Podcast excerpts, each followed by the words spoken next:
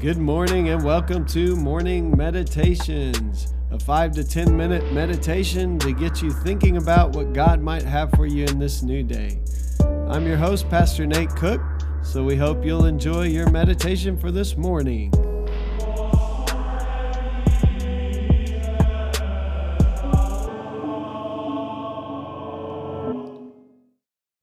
Hey, this is Pastor Nate, and this is your morning meditation for Thursday, August 22nd, 2019. Today we're going to read out of Luke. We're going to read the passage where Jesus is tempted in the wilderness. Luke chapter 4, verses 1 through 13.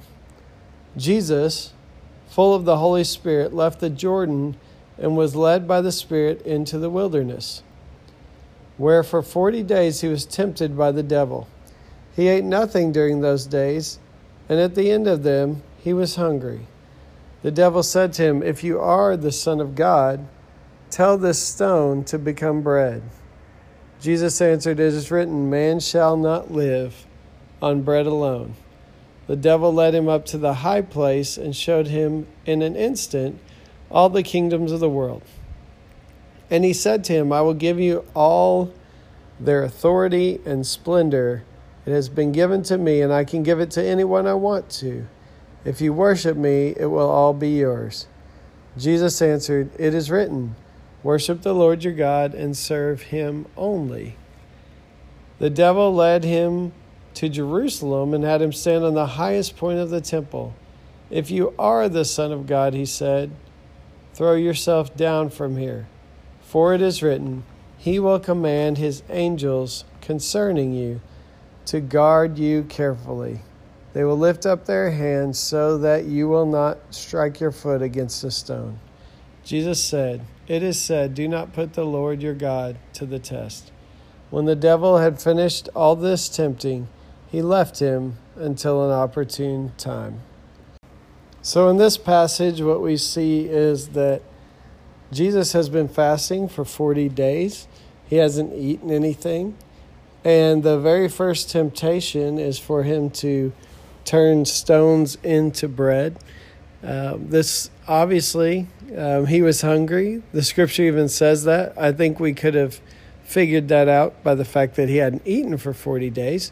But here's Jesus, he's hungry and he's tempted right away um, to make stones into bread. And his response is kind of um, indicative of the rest of the conversation. He says, Man does not live on bread alone. And in another gospel, it says, But on every word that comes from the mouth of God. And so we see that Jesus resists all these temptations um, by quoting scripture. Uh, it is pretty clear that Jesus here has been nourished by God, has been kind of, if you will, feasting on God and God's word. And so when the temptation comes, he is prepared um, to give an answer. And if you look at the temptations, they're really an opportunity for Jesus to shortcut the cross. Um, when we think about fasting, one of the things that we think about is how controlled we are by the physical, how controlled we are by our appetites.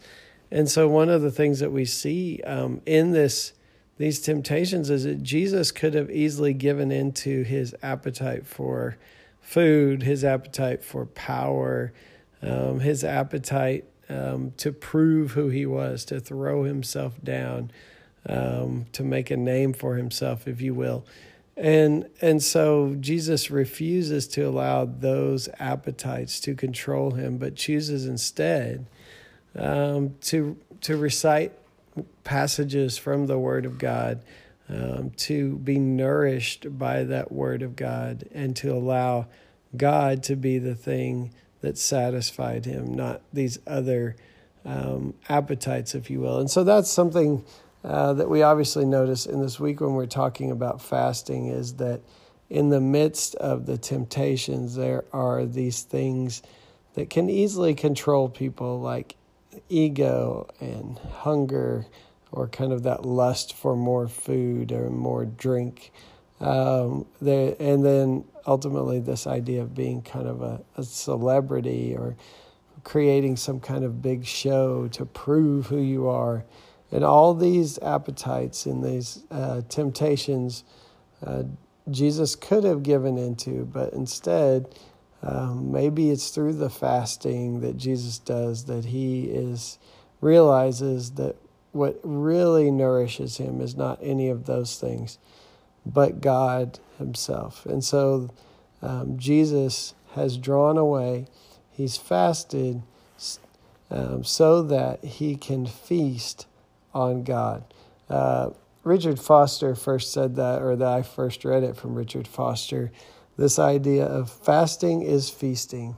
Fasting is feasting upon God and God's words um, and turning away from other distractions, other urges, other hungers, um, so that we can feast on the Word of God. So maybe this week you find a way to turn away from some things so that you can feast on God and on God's Word.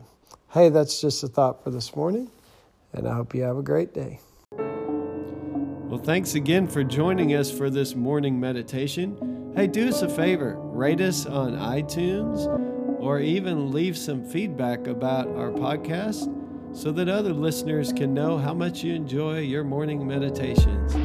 Hey, have a great day.